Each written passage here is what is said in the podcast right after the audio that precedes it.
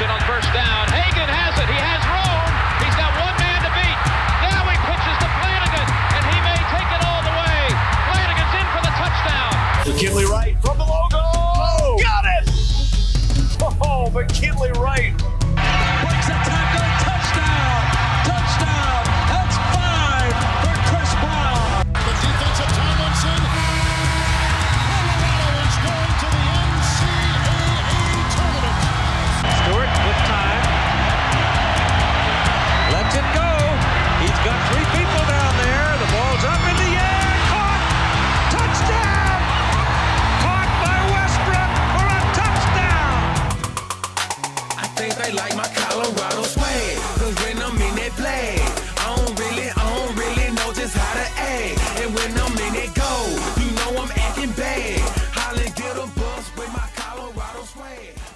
Welcome in to the DNVR Buffs podcast presented by Drift Car Sharing. I'm Henry Chisholm, and there's a lot to talk about again today, as there always is. And again, I am surprised that there's so many things that I want to talk about um, when there isn't build up to a football game. Okay. Um, that said, there is kind of build up to a football game, a football game that I am really excited about, and actually a whole weekend of football games that I'm excited about. Um, obviously, the big one for Buffs fans uh, is the Pac 12 title game. Uh, it, Oregon taking on Utah. Utah has a good shot to make the playoff if it wins. Uh, Oregon has a chance to spoil the entire Pac 12's hopes by beating Utah. Um, and I think that that is very much on the table. Um, really excited about that. But then there's a whole day of football tomorrow. Um, hopefully, you guys get a chance. I haven't looked at how all these games line up uh, com- compared to the Kansas Colorado basketball game, but hopefully, hopefully we get like a favorable draw and we can just sit and watch football and basketball all day. Uh, that sounds really great to me. Uh, I would guess it sounds pretty great to you. Um, and I want to talk about some of those games uh, coming up here. And uh, before I do that, I want to tell you about our friends at Drift Car Sharing. Um, really love Drift Car Sharing. Uh, really wish that I had taken advantage of this offer in the past because it should be too good to pass up. Basically, they give you money and uh, you get to park your car there. So, what a steal! Everywhere where you know, I live in Capitol Hill, um, like a little bit south of the Capitol building in Denver, and it, it's so expensive to park anywhere. I just park on the street. I don't have like a monthly lease for a spot somewhere. My roommate pays like hundreds of dollars every month just to have a parking spot. I have to drive around and find one, move my car every two hours when I'm around. Um, usually they don't really enforce that actually, but uh, parking is hard with with the, these drift car sharing folks, it's really not hard at all. Instead of paying to park your car at the airport, they rent your car out and pay you. It's just a great deal. Go to drivedrift.com for more info. Definitely, definitely check them out. Okay. Um football games today and tomorrow. I'm so excited. You know, it's like it's a weird thing because as exciting as it is that they're championship games, that there's a whole lot at stake. It's almost like the first round of the college football playoff. You know, that's what Dre always says on that draft pod. And it's like, well, yeah, except that you don't really know, like the goalposts are constantly moving. You don't necessarily know, like, oh, you win, you're in, or you lose, you're out. It's just that same sort of ambiguity that's all over college football, which it, it's part of the tradition. It's part of all of that. And I'm not complaining too much. It definitely isn't totally like a first round of the playoffs, though, because in the first round of the playoffs, it's very clear you just win and then you advance. And if you lose, you don't.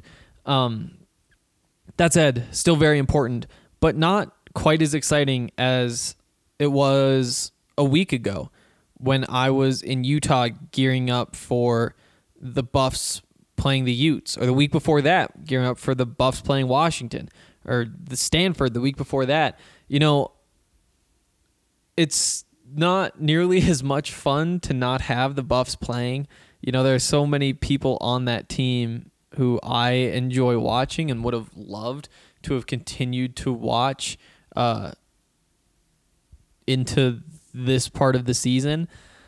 But I do think that there are some pros to not having the Buffs play. Um, I, they definitely don't outweigh the negatives, but it is nice to be able to just sit down on a Saturday and just watch football. And, you know, I, I know that I'm the only one who really has to work the Buffs games, um, probably of the people who are listening.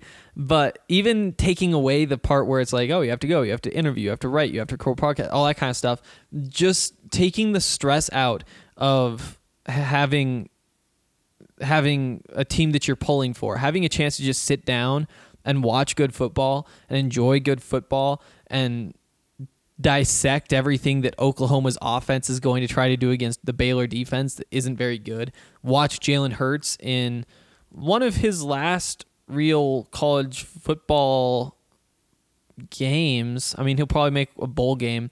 So there, there should be one more after this. But this era of college football, which Jalen Hurts has been very much a part of, whether it's the national championships at at Bama, whether it's his kind of resurgence here after losing the job to Tua Tagovailoa, and now it's crazy that I can say Tua Tagovailoa. I remember when Tua first got into that national championship game, and even an hour after the game, like I could just not pull that name out. All of us up up in Montana were like trying to pronounce it. Nobody could get the name right. And we were like trying hard, like talking about the game. Just sounded so dumb. And now we've gotten to the point where Tua Tagovailoa is just as much a part of the football dialect as anything else. Um, you know, and and that era also coming to a close, and maybe not the way we wanted it to. We don't get to see Tua out on the field playing, but so many of these storylines are just being closed up. Justin Herbert at Oregon, um, overrated. Um, you know, there's there's uh, there's a whole bunch of meaningful football going down, and we just get to sit back and enjoy it. Watch Lincoln Riley's offense. Watch the Bama offense. Um, watch all those Bama receivers. Figure out which ones you want your team to draft. Hopefully, I mean, I'm not really sure. It, maybe maybe at some point in the off season we can do like a like a demographics poll, and I can learn where you're like who you guys cheer for. Like I get I get the data on like where you live, like which countries you live in, states, cities, all that kind of stuff. But I don't get are you Broncos fans? Do you care about the NBA? Uh, do you care about Buffs basketball, or are you just here football, or do you only care about you know? Maybe maybe that's something I need to get figured out. But um, hopefully you guys are cheering for an NFL team that is needy for receivers because what a time to to need a receiver. This class, I mean, Alabama alone has four guys who, at a minimum, are second round picks. It's pretty incredible. Um, getting to watch all them play, even with a backup quarterback, I'm excited. Um, again, though, the big game, and luckily we're kind of getting this out of the way Friday night. I'm recording this. It's it's like 4:10 now, so I'm a little under two hours away from the Pac-12 title game uh, between Oregon and Utah. I'm happy that that one's tonight because actually the Nuggets are playing, so my attention might be a tiny bit split. But mostly it's the one thing going on that I'll be paying attention to. I'll be able to like tune in. And it's also the one thing that really does affect uh, Colorado um, because of all the money involved, because of the TV deal, because of the the potential for the Pac-12 to have a team in the college football playoff for the first time in a couple years. There are a whole bunch of those sorts of landmarks that are, you know, that they're a big deal to Colorado and the future of Colorado athletics, specifically money wise. Um, and to be able to watch that get all of like the stress of watching that game out tonight so that it isn't ruining the day of fun sports. And I guess that Kansas Colorado game, uh, which we'll talk about a little bit later, um, that one might be a little bit stressful. But uh, also, I should say this: uh, if you guys are looking for uh, another team to cheer for because your NFL team is bad, because the Buffs are bad, and you don't want to be done with football season, and you also don't want to wait another month before the college football playoff, it's time to hop, on this Montana Grizzlies bandwagon. Uh, they're they got by in the first round. FCS playoffs are down to 16 teams, and they're hosting a game up in Missoula tomorrow. I think they've got a shot a run. They've got the senior quarterback. They've got the best defensive uh, player in the country in Dante Olson. Uh, he's going to be a stud at inside linebacker for somebody in the NFL, and he's probably going to to be a steal just because he is coming out of the FCS. He's just so big and so fast, inside linebacker, and doesn't miss tackles. And he's like the smartest guy and one of my favorite people I've ever gotten to spend time with because of my job. Um, jump on the bandwagon. Definitely jump on the bandwagon. It's going to be a lot of fun. This is their first playoff game, like I said, with the bye. One of the eight teams that got the first round bye. Oh, that's exciting. Um, so I guess that maybe tomorrow is going to be stressful. That's disappointing. Um, but yeah, Oregon tonight.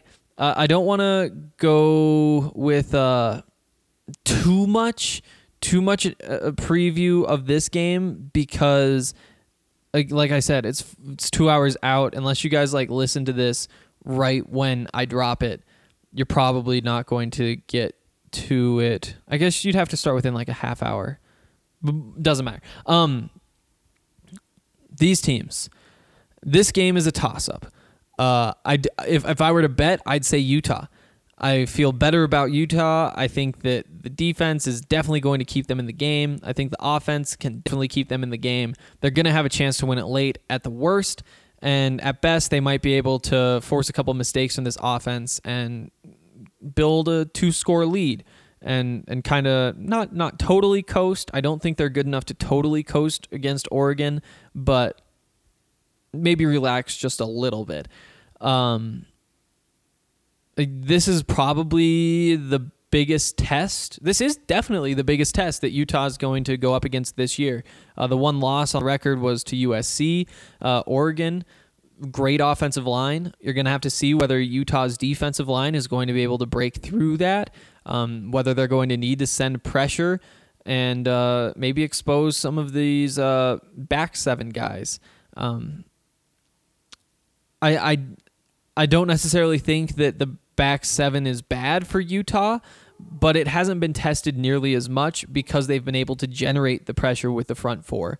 Um, the back seven's been able to you know divide the field into sevenths, and if you have to send two of those guys up and you're dividing the field into fifths, all of a sudden there's some more space for the offense to work with.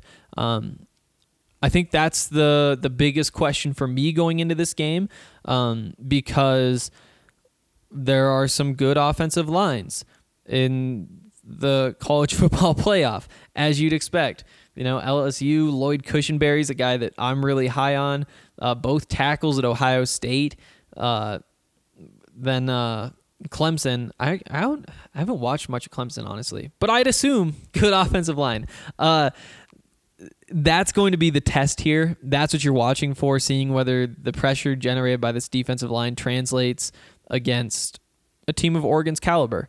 Um, honestly, Oregon might have a better offensive line than any of those teams. They're they're right in there at the very least. Um, and then the same thing, the trenches on the other side. That's how Utah Utah plays football. They win in the trenches on offense. They win in the trenches on defense, and that means they win. Um, biggest test so far. See if that formula holds true. And if it does, then they could not only make the college football playoff, but kind of surprise some people by how they perform once they're there. Um, some more games tomorrow. Uh, mostly interested in the Power Five stuff. We can jump into Hawaii, Boise State too. But uh, first one of the day, 10 a.m. Number seven Baylor going to number six Oklahoma. Oklahoma is a nine point favorite, and that's interesting to me. Um, Oklahoma hasn't been itself recently. Specifically, Jalen Hurts hasn't been his self recently. They've been squeaking out wins. I guess Oklahoma State last week they won by 18. Week before that they win by four. Week before that they win late uh, by three points over Baylor. Then before that, one point over Iowa State. Lose by seven to Kansas State. Um, and then back before that was kind of when they were super hot, and the storyline of the year was is, is Jalen Hurts actually the best quarterback in the country? And you'll remember if you're a draft pod listener that I was very bought in on Jalen Hurts. Now, uh, now they're taking on Baylor, and Baylor's coming off a 61-6 win over Kansas, 24-10 win over Texas. They they are playing good football. They don't get the hype because they don't have uh, Jalen Hurts, the Heisman type quarterback, but nine points is a lot.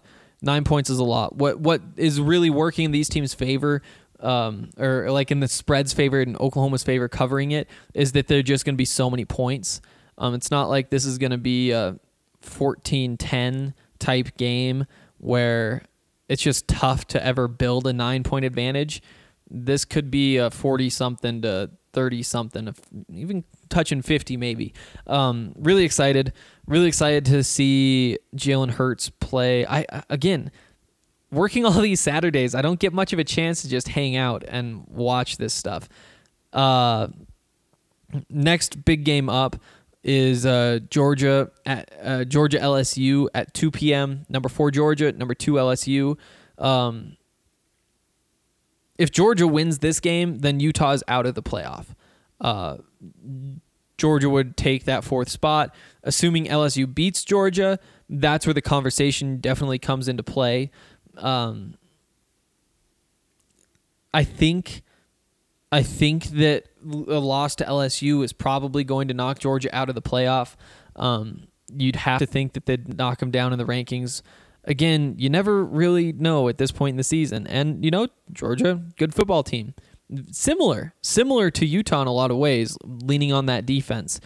Um, jumping back to that Baylor game, again, uh, seven Baylor, six Oklahoma. If number six Oklahoma beats the number seven team, that might be more impressive than number five Utah being number 13 Oregon. And Oklahoma could jump Utah. So if you're just cheering for the Pac 12 here, these are the two games that really matter. You want to see Baylor beat Oklahoma, you want to see LSU beat Georgia, and then Utah should be in the playoff. If Georgia wins, they get the fourth spot. If Georgia loses, as they probably should, and uh, Oklahoma and Utah win, we don't really know what's going to happen. Um, next up is Clemson. Uh, they play Virginia. Virginia's kind of been they've been a story this year. Up uh, again, the upset over Virginia Tech last week. Um, the first time they've beaten them in a long time. Uh, that's uh that's oh, it's a 15 game losing streak is what it was that's kind of storyline. That's who Virginia is. This would be a great way for them to end their season, upsetting an undefeated Clemson. Um, doubt that's what's going to happen. Feel safe with Clemson. It's a 28 and a half point line. Uh, Ohio State, Wisconsin, final Power Five matchup. Um, Ohio State, again, 16 and a half point favorites, should win this game. Wisconsin doesn't look like they looked like early in the season. Um, Ohio State is probably the team that Utah plays in the first round. Maybe LSU jumps them with a win over number four. I don't know. Um, excited about that one too. Again, a game that's going to be won in the trenches. Ohio State is just talented everywhere. Um, offense, defense. It's just special. That's a fun team to watch, and I haven't had too much of a chance to, like I've said, just sit down and watch them. Boy, am I excited about that. Um, Hawaii, Boise State that's uh, the one other game that we're kind of interested in just because we are in the Mountain West area. Um, Boise State, big time favorite. Uh, I think what's the line now? 14 points. They played earlier this season. Boise State beat Hawaii uh, 59 to 37. Um, I know a lot of people were really upset that uh, Air Force doesn't get to play in this game because uh, because of the divisions. You know, it's like do they call it the North and South? I don't know what they call it. Something like that, Mountain Region and something else maybe. But um, because Air Force is in the same division as Boise State, they can't play each other in the championship. But Air Force is pretty clearly the number two team in the conference. Beat Hawaii 56 26. Um, lost to Boise State 30 to 19. Pretty close game watching it. That was one of their two losses this season. Uh, the other was to Navy. Wish we got a chance to see Air Force because I love that offense. um, but they'll have a bowl game. They'll have a bowl game for sure. Uh, that's kind of a quick rundown of what's going on in the championships tomorrow. I'm really excited. Uh, when we get back, we're going to talk about the Buffs basketball team playing against Kansas. Um, before we jump into that, though, I do want to tell you about Breckenridge Brewery. It's one of my favorite partners personally because I'm pretty into beer. I'm not like a snobby beer guy who knows like, oh, this is a you can feel the hoppy. I don't know what any of it means. All I know is there's good beer, there's bad beer, and then it's kind of on a spectrum because if it's like an all right beer, but it has like 1% alcohol and you're not really getting much bang for your buck, then all of a sudden it becomes like worse. And so that's really my comparison is is it good versus how much alcohol is in it and is it like doing the trick for me? Um, last night I had a Christmas ale, which is just like off the charts in terms of that scale. It uh it's it's a good beer. It's flavorful beer. It's a very Christmassy beer, uh, which I guess is in the name. But uh it's also like over 7% alcohol, um, which is quite a bit. And it's just a great value if you're like me and that's how you think about beer. Um, definitely check that out. Definitely check out all of their beers. The Strawberry Sky is a favorite. Um, Brandon was on the draft podcast this week, Brandon Spano, saying that he really likes the United and Orange, which isn't my favorite of all of them. Like it's a good beer. I definitely like drink a lot of them, but like the Strawberry Sky, the Avalanche, those are more my speed. Um, but again, there's something there for everybody, and that's what's really important. So definitely check them out. If you want to know where you can do that, you can use the beer locator on their website. That will tell you where you can try a Breckenridge beer near you. Okay, I also want to tell you for the first time ever about Mile High Green Cross. Okay, so our friends over at Mile High Green Cross offer an experience that you won't forget. Mile High Green Cross has award winning products. Check out this year's Cannabis Cup winning products when you head to their website. Mile High Green Cross offers a variety of CBD products from edibles to concentrates to cartridges. They pride themselves on their customer service and it shows. Every single time you pop in, you will receive one on one attention with one of their seasoned sales associates. Not to mention, they have everyday low prices on in house products such as $99 pre pack ounces and V3 hash oil bulk deals, five cartridges for $100. A Mile High Green Cross offers out the door pricing. What they advertise is what you pay. No cash, no problem. Mile High Green Cross now accepts Hypur. What's even better is the amount of time you spend in the dispensary. On average, the, the time you walk in to the time you walk out is only about nine minutes. I know that's super important for me in my crazy, hectic life. They're informative and speedy, so head downtown today and check out Mile High Green Cross. They're conveniently located on 9th and Broadway. And they also offer parking in the back. Tell them who sent you. 9th and Broadway, that's uh it's like 2 blocks away. That's like a block and a half away from me. That's pretty crazy. Oh, I huh, I didn't know we're partners with my neighbors. That's pretty cool. Um Oh yeah, that's what I just had to pull up the map to see exactly. Yeah, that's that's them right there. Cool. Okay. Uh definitely check them out. New partner. Definitely have to support them because they support us. Okay. Um basketball. I think it's time for some basketball talk. We went heavy on the basketball yesterday um, for good reason. This is a very exciting week. You know, I haven't looked back through past Colorado schedules, but I I can't imagine that they've played a top five team, a top two team, all that often uh, in recent history, especially not at a time when they themselves are ranked. Uh, it's probably a stat I should find. When's the last time they were ranked 20th or better and played somebody second or better?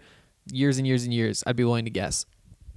Okay, um, they are in Lawrence, Kansas, uh, getting ready to take on the Kansas Jayhawks tomorrow at five. Yep, I think at uh, five thirty.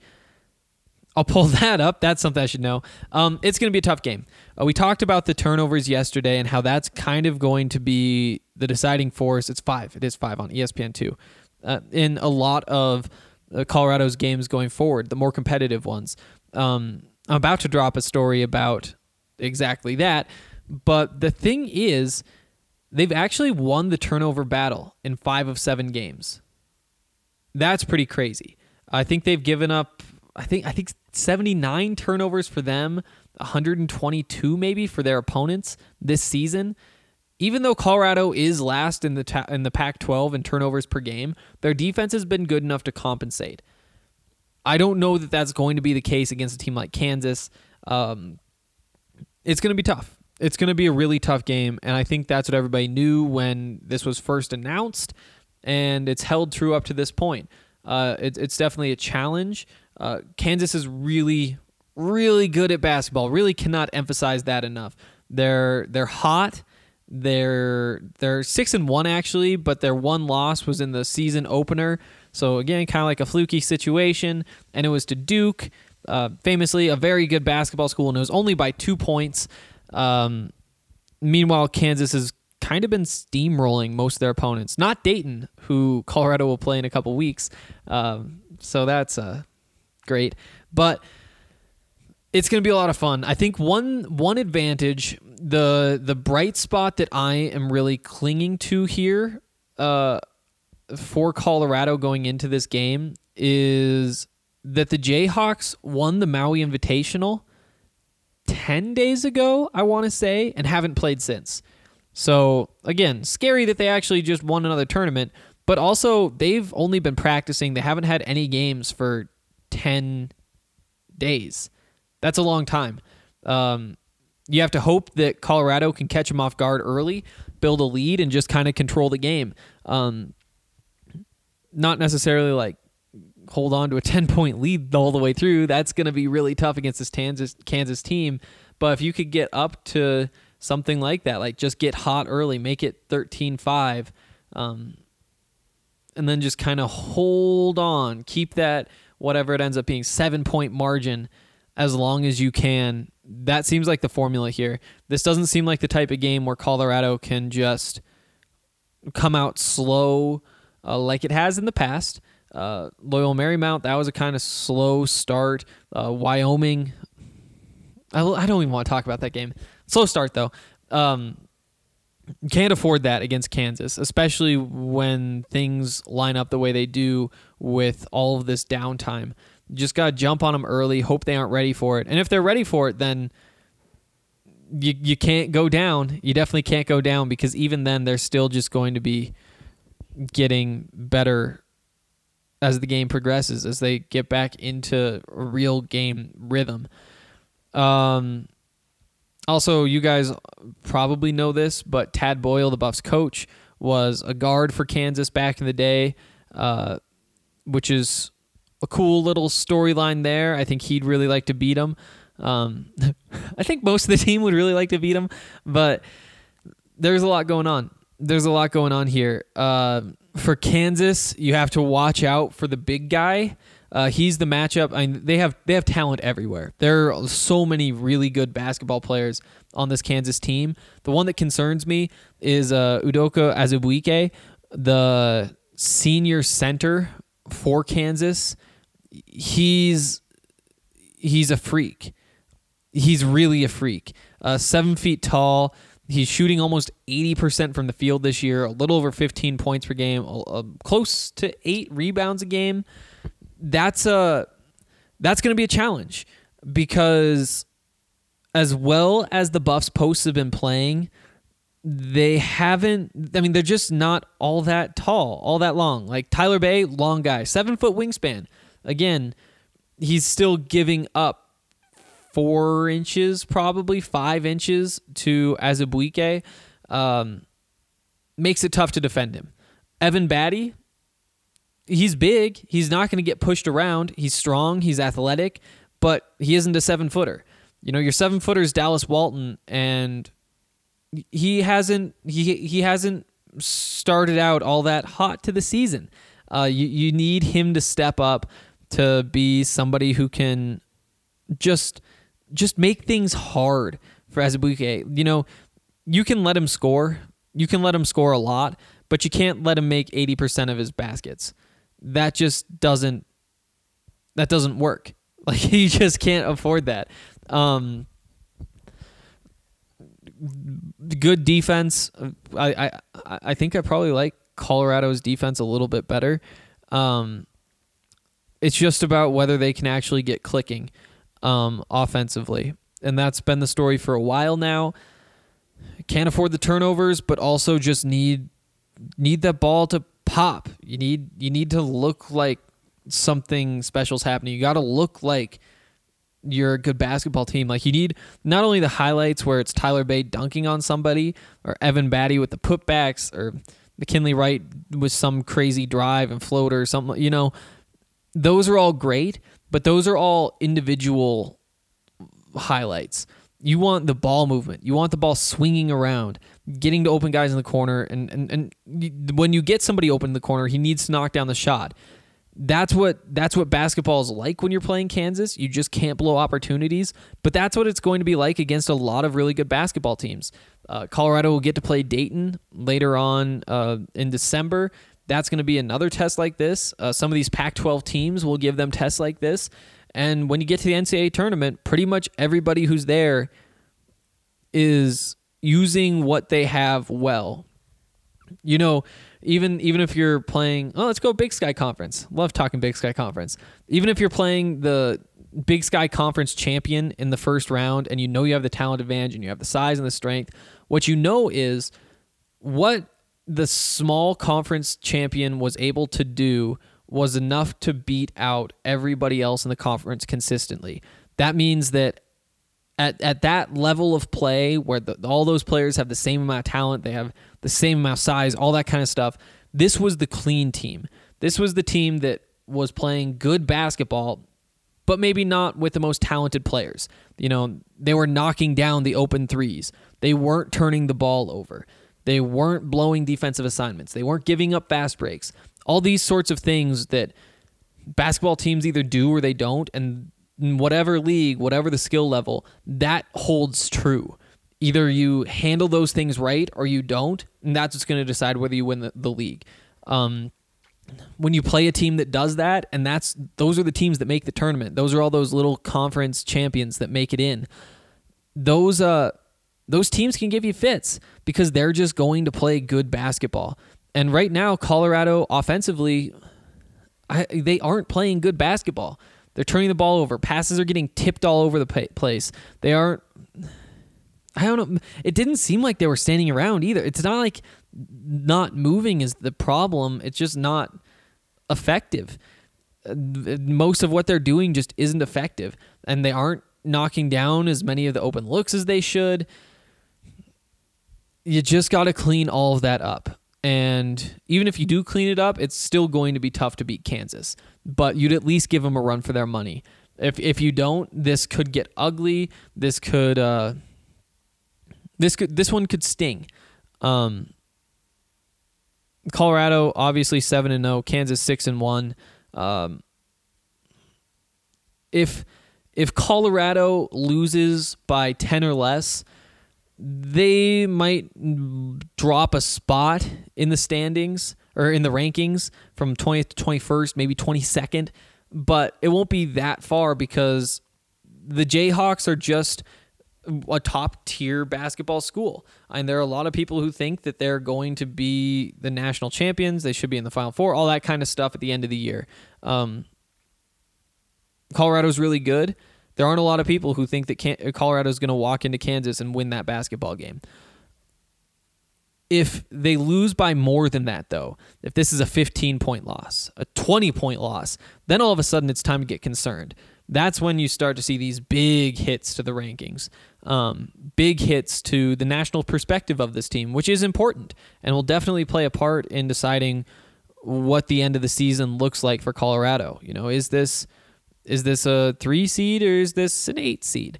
You know that that's all that's all still very much up in the air, and too much of it is based on reputation.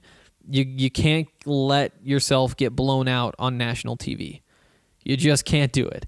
Um, and if you can somehow sneak in there, make it a game late, pull something out late, even, then we're talking about this team.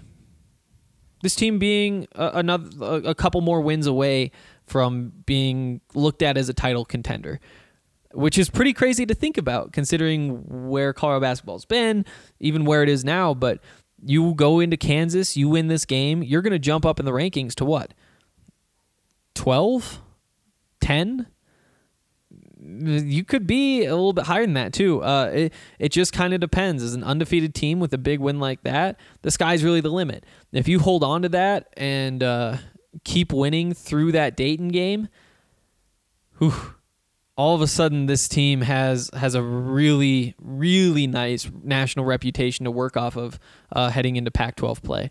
Um, that all starts with jumping on Kansas early, uh, playing good defense, forcing some early turnovers because you know they haven't been playing at game speed. Practice just isn't the same. Um, if you can force a couple turnovers, get some easy buckets, build a little bit of a lead, and uh, play from ahead most of the way instead of you know clawing your way back in. You know, going down six and fighting your way back to two, and then falling back to eight, then getting back up within one you know, it's just so much easier to be on the other side of that when you are kind of in control, when you feel more comfortable. And I think that there really is a path for Colorado to hold that role in this matchup because Kansas has had so much time off. Um, I'm excited. I'm really excited. Five o'clock tomorrow. That's uh, that's gonna be a blast. That's gonna be a blast. Uh, you know there's there's like i said kind of different tiers of things that could happen here. You know they pull out the win that's huge. They keep it close late that's also pretty big. Uh, they keep it in that 10 point range sure you're not complaining but then you get in that 15 20 it, it gets ugly. Um, as this that's the thing about college sports and the rankings and all of that is that you just you just it's it's not just wins and losses; it's how it looks. And at the very least, Colorado needs to look like they belong with Kansas. Um, like on a good night, they could beat Kansas, and I, I definitely think that's in the cards. It's going to be tough to actually win the game, but there are a couple things playing in Colorado's favor. Got to clean it up though, uh, and I wish that they had shown that it was cleaned up before they got out to Kansas you never know. At some point, and I'm still confident this offense is going to start clicking. I just don't know whether it's uh, Pac-12 tournament time, whether it's Pac-12 season time, or maybe you know what? They come out tomorrow and all of those issues are in the past. Uh, boy, would that be nice. Okay, uh, that's probably good for basketball talk for now. Um, we'll definitely be digging into this game on Monday. You know, if the Buffs win this game, we might have to get a post game pod up. Uh, I don't know how you could not. It's just too huge of a game. But uh, as it stands, I'm planning on coming back Monday with another show for you guys. Uh, unless something crazy happens tomorrow, then we'll f- see what's up with my day, whether I have an extra hour. Um, before we move on to talk about some Buffs football stuff, I'd like to tell you guys about Gold Boys. If you guys haven't heard of Gold Boys wholesale and distribution yet, you are in for a treat. Gold Boys wholesale and distribution is all about innovative, top quality products from their own clothing line to brands such as Cookies and Supreme. They have delicious CBD br- drinks, lip balms, bath scrubs, vape pens, gummies, you name it. They also carry their own Denver made line of CBD products, as well as Quanta Muscle Rub, Rehab X, and many more or check them out online today and have products shipped straight to your door. The inside of this smoker boutique is something you have to see for yourself. It was designed to inspire, motivate, enlighten people, and it ju- does just that. We're talking huge murals of Nelson Mandela, Oprah, Martin Luther King Jr., and so many more, with quotes and inspirational sayings all across the walls. It's truly one of a kind. You've got to check it out for yourself. And if you can't make it out to their shop, remember to browse their products online at goldboys303.com. That's goldboys303.com. You'll receive 30% off site wide on Black Friday. This hasn't been updated. And if you're buying in bulk, call for your discount at 720 372 9843 and they'll take care of you. Gold Boys, where everything is gold. Okay, football. Um, we talked about that defensive line yesterday, which is a group that I'm really excited about.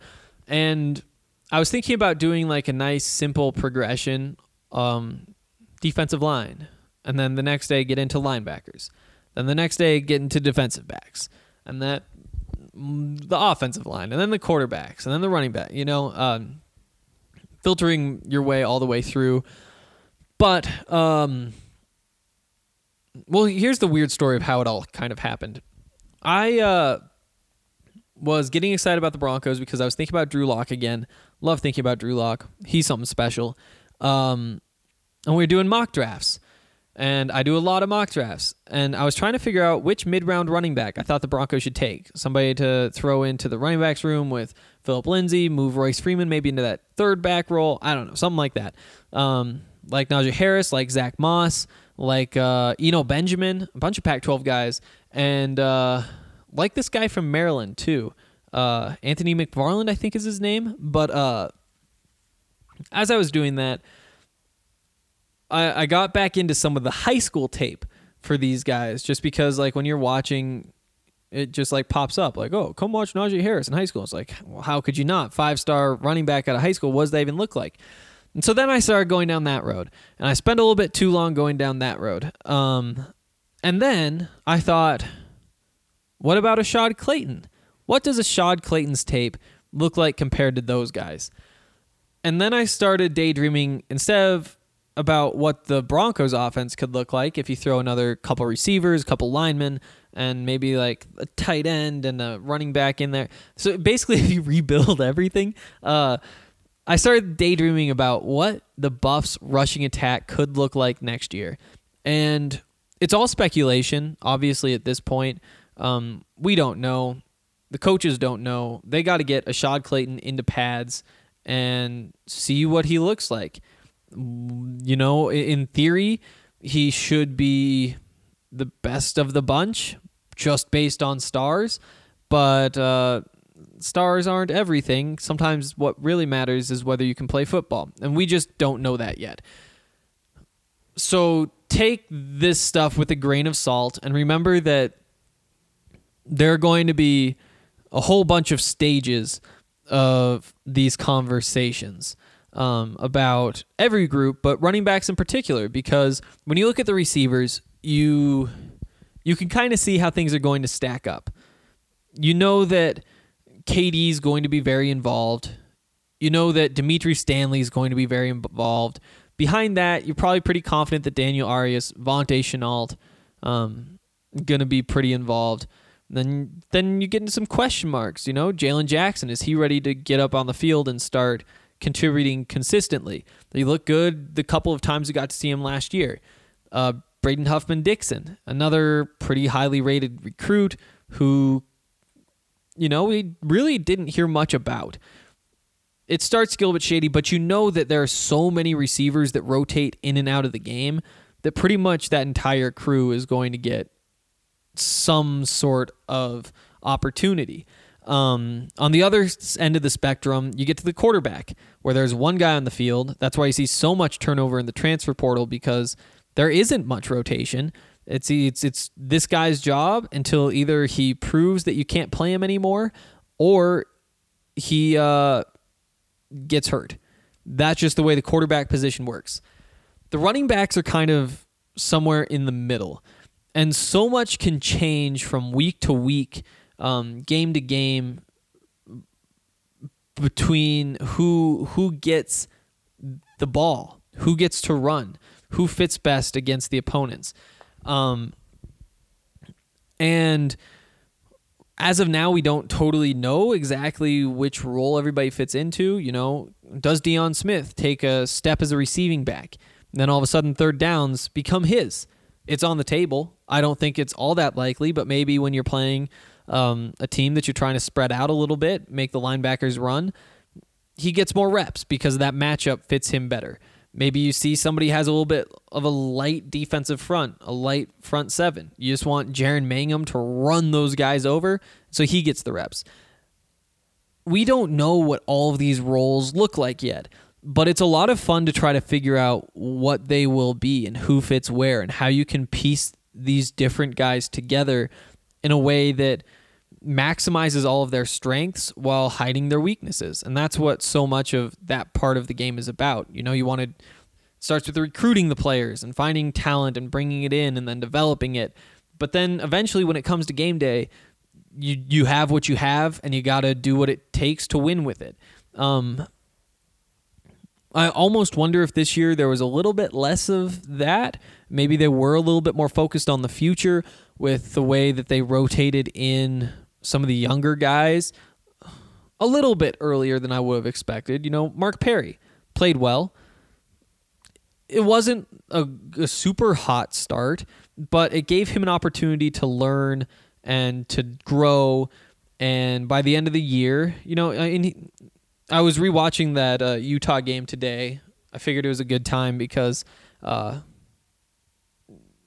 it's it's a, why not? I guess Utah plays tonight.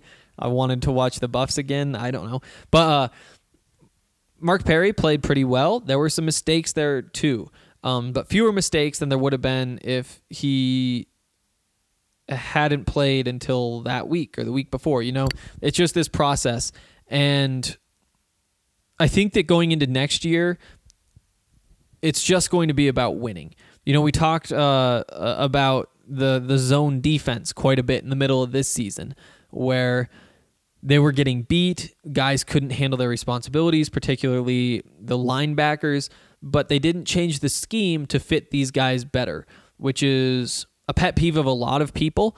Um, especially like watching the Broncos the last couple years, uh, people have been really upset that it doesn't always feel like the scheme that they're putting together is built to maximize the player's strengths as much as it's built to do what it's supposed to do. You know, it's what the coaches want to do instead of what the coaches should do to take advantage of things. You know, um, and I think that this year there was a lot more of here's our scheme.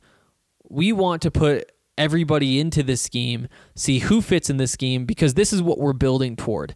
This is what we want to be.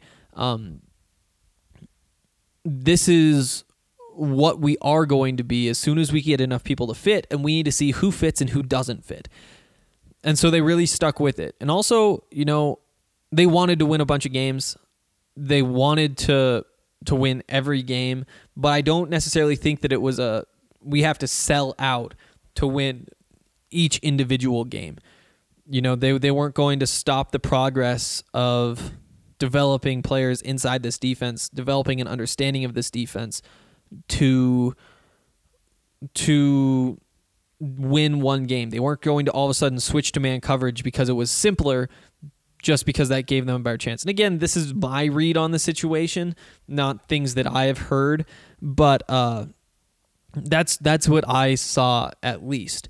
I think that next year the expectations begin to rise a little bit for this new coaching staff, and they'll continue to rise each year um, because that's just the way this process works. Um, next year, Mel needs to start winning a couple more games. Um, by the time the whole team is guys that he recruited, guys he chose to fit into what he wants to do, that's when it's kind of like put up or shut up time. And as you go through that progression, winning each week becomes a little bit more desperate you can't be thinking as much about you know if if we get this whole half in man coverage because it's simpler we might win this game we might find a way to pull it out um, versus if we spend this half in zone coverage it will improve this team enough that we'll have a better shot of winning in week 11 week 12 of this season. Um, things get a little more frantic and you just have to do what it takes to win as that pressure builds. And I think that that's what next year will be. Um, definitely building off of the scheme, doing as much as you can to fit what they are doing. But uh, I do think that next year's the year where you really play to your players' strengths. And as I've been using a lot of examples of this idea defensively, but I think next year it really comes into play offensively. Um, because, you know, you have a new quarterback. What do you do if it's Brendan Lewis? How do you use him in a way that might not necessarily be the way you use Steven Montez? More run heavy, maybe uh, making things simpler for him, uh, doing that kind of stuff to really help him out. With these receivers, because you don't have Laviska Shenault and Tony Brown, um, guys who you can really trust to do anything um, that you that you could want them to do how do you use Jalen Jackson? Put him in good situations. Let him use his speed. Run across the formation. Get open in a place where Brendan Lewis can find him.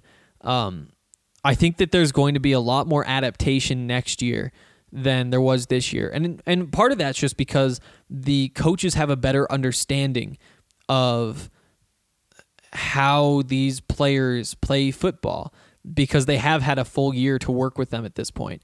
They've they've seen the strengths, they've seen the weaknesses, and now they have a full off season to kind of tweak all of the schemes, tweak the playbook to make it fit them better.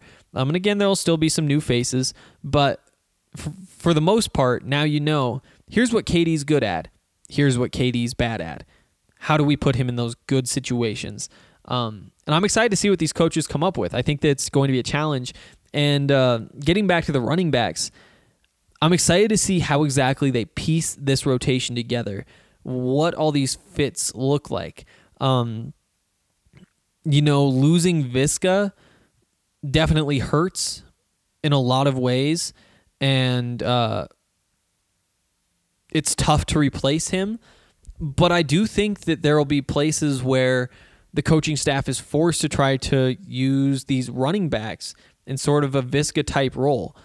You know, can Jaren Mangham run the Wildcat? Uh, can can you line two of these guys up, run an option with them? Like especially if you have Brendan Lewis. Do you, do you have a couple triple option looks? Not like your classic like wing T, all that kind of stuff, but just a just a more modern um, Lamar Jackson with the Ravens type of triple option, or uh, Jalen Hurts with Oklahoma. These are just like modern tweaks of that same, all those same concepts. And Brendan Lewis might be the kind of athlete where pulling those plays out five, six times a game could really help take some of the pressure off of him because it's a little more simple, um, less room for error. Again, like anytime there's a pitch, there is that little bit of sketchiness, but but compared to having him read a defense, this would take a bit of the load off of the plate, off of his plate. A little bit of a brain break. Um, line up in the pistol, put Jaren Mangham behind you, put Alex Fontenot next to you. Do you run that triple option where you, you, the first first look is the handoff to Mangham up the middle, and then you run outside and pitch to Fontenot or keep it? You know, I think that there's room for a lot of these looks with these running backs. Um, I don't necessarily think that you you can't put them all on the field. Um, early early on in this process, when I saw Ashad Clayton, when that when that really started to warm up, I, I was wondering how do you handle three running backs who probably deserve some playing time. And then behind that, you know, Deion Smith had a couple of flashes. Uh, Joe Davis um, is a guy I'm excited about. We didn't get to see much of him. Jarek Broussard is back from injury. I think that there is room to have multiple running backs in this offense. You know, it just it's just limited by the creativity of your coach. Um, in Jay Johnson, who's really in charge of that offense. It's not like the defense where Tyson Summers is going to be leaning heavily on Mel. You know, Mel might have some ideas and that kind of stuff, but offense, Jay Johnson's doing a whole lot of things there. Um, I, I I'm excited to see what he comes up with with a full offseason, knowing that he's going to have that sort of talent um, in that backfield. You know, they last year the the strength of the offense was clearly the receivers, and so you did what you could to get the ball into their hands as much as possible. Now that that is shifting just a little bit to the running backs, and I'm not low on these receivers at all, you get an opportunity to play the type of football that some of the most exciting offenses um, at all levels have started to buy into, where it is those multiple running backs, multiple multiple looks on every play, lots of pistol type stuff. They they use a lot of pistol this year. There was some hype about it coming into the season. I'd like to see him go even more into the pistol with this personnel. Again, this is mostly assuming it's Brendan Lewis. You get a grad transfer, then maybe you're trying to throw the ball more. I I want to see what the freshman can do. Um, and I think that with these types of players, I, th- I think there are plays where you can put Ashad Clayton, uh, Jaren Mangham, and Alex Fontenot all out there on the field and be successful doing it. Just bound by the creativity. And I think that uh, I part of it is a test for Jay Johnson to see what he can come up with, but part of it is just an opportunity for people like us who follow the program to see what what his interests are. How creative is he willing to get? Um, is is he going to keep it more pro style than a lot of these college offenses do? Um, is he going to be kind of at the forefront of this movement, trying to get even more creative, pull up all these weird misdirection pitches, you know, fake a handoff one way, pitch it back the other way, all this weird stuff that you're seeing some really high powered offenses try and, and find success with. And I think that that's really the key point is maybe maybe even the Ravens are your inspiration. It's it's been so much fun watching them play. If you guys haven't had a chance to watch them play now that Buffs football season's over, it might be time to check them out. They're they're they're a lot of fun. Um, but so much of what they do is that pistol, multiple running backs, throwing tight ends in the backfield, um, lots of players close to the quarterback, and running misdirection out of it. Really fun brand of football that I am fully behind, and I think would really translate well to be the offensive pairing to the Mel Tucker defense. Um, lots of running the football. It's pretty safe but also very creative. And it isn't like you're just running draws and stretches over and over and over. You're you're putting putting a very good offensive mind to work. And I just I honestly don't know whether that's what Jay Johnson is into. Um, when he thinks of creativity, is he looking at the double passes, kind of the trick plays, or will he be the type of guy who wants to run more of those consistently strange plays? You know, even the Broncos are buying in. You know, the reverse open pitch the other direction, this this weird misdirection stuff where you can use all those guys in your backfield to do different things, and the offense or the defense just doesn't know where the ball's going. Um, th- my takeaway here is that I'm not nearly as concerned about playing time for these running backs as I was a few weeks ago. I think that Alex Fontenot, as I've said before, finished the season as about average Pac-12 starting running back. Um, I think that with two more years, he could get up into that upper tier where, you know, who knows who the names will be at that point, but he could be competing with the Zach Moss, the Eno Benjamin, um, to be that number one guy in in the class, really, out of out of the Pac-12. I, I'm excited to see him play.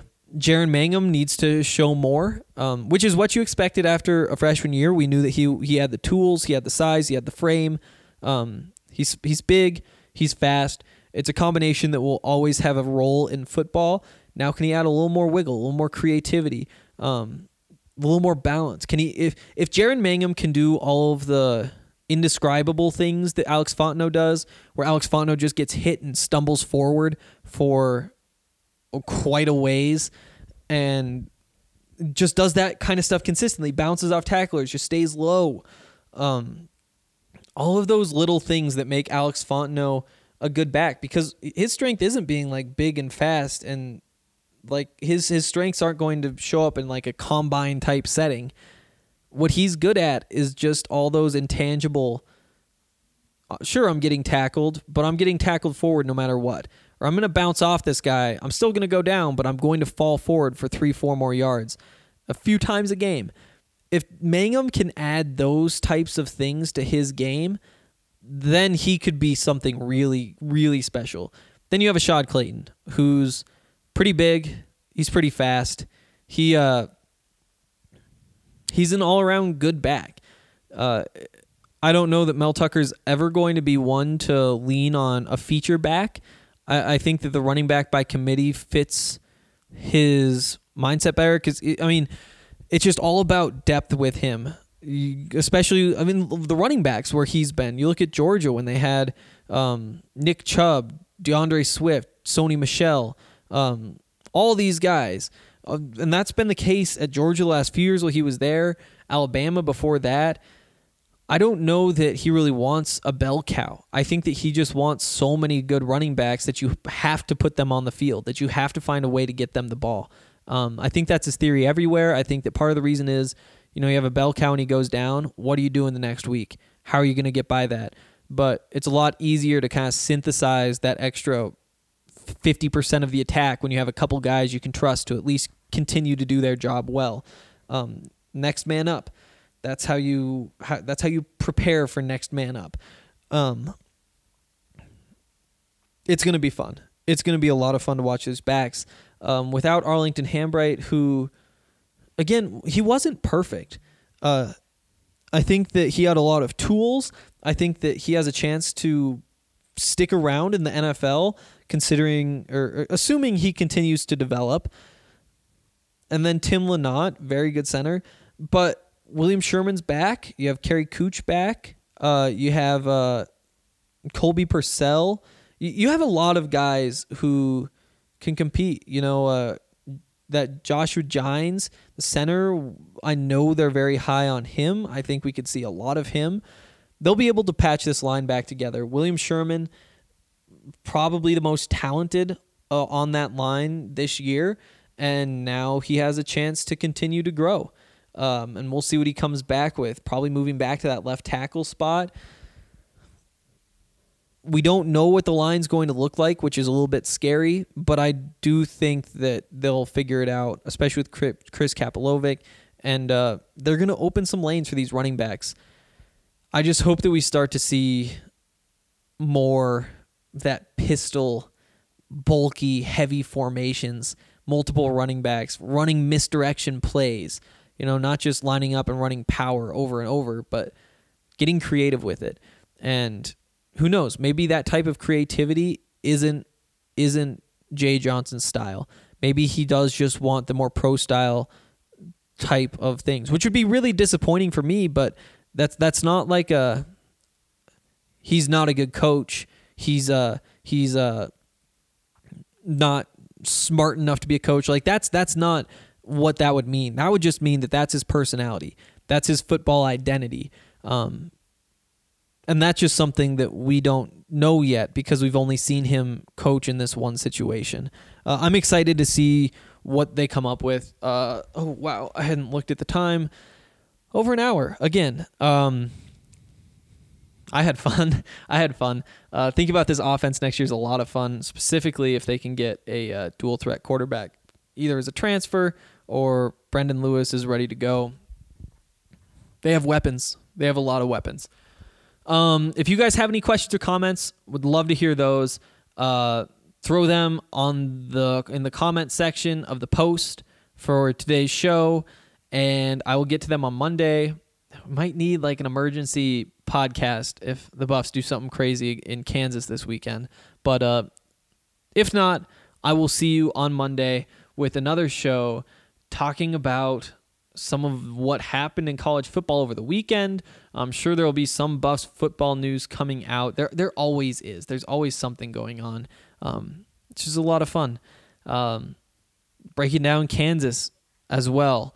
Uh, whole whole bunch of things happening in the Buffs world, and this is where you should be coming for all of it. Uh, tell your friends. Love growing. Oh, I haven't asked in a while. If you put like five stars, leave a review for the show in the like on iTunes or wherever you listen to the podcast. We really appreciate that. It helps us show up on searches um, higher so that if somebody says, you know what, I want to try out a Buffs podcast, then this is the one that they'll try first. And I think I'd make a good first impression and they'd stick around. Uh, so please, please do that. We really appreciate it. Really appreciate you listening. Um, anything in particular you want to hear about, leave it in the comments, DM me on Twitter, whatever. Um, I'm all over the internet. You can find me. I'll talk to you guys on Monday. Uh, have fun this weekend watching sports. Bye.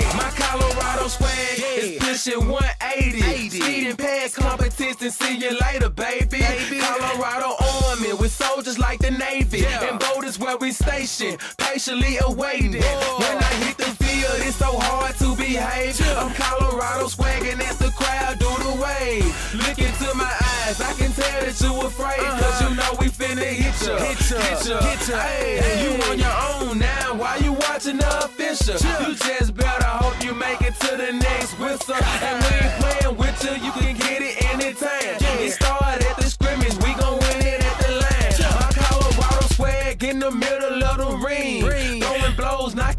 team after team. They like my Colorado swag. Cause when I'm in that flag, I don't really, I don't really know just how to act. And when I'm in that goal, you know I'm acting bad. Holla, get a bus with my Colorado swag. My Colorado swag, my Colorado swag. I think they like, I think they like my Colorado swag. My Colorado swag, my Colorado swag.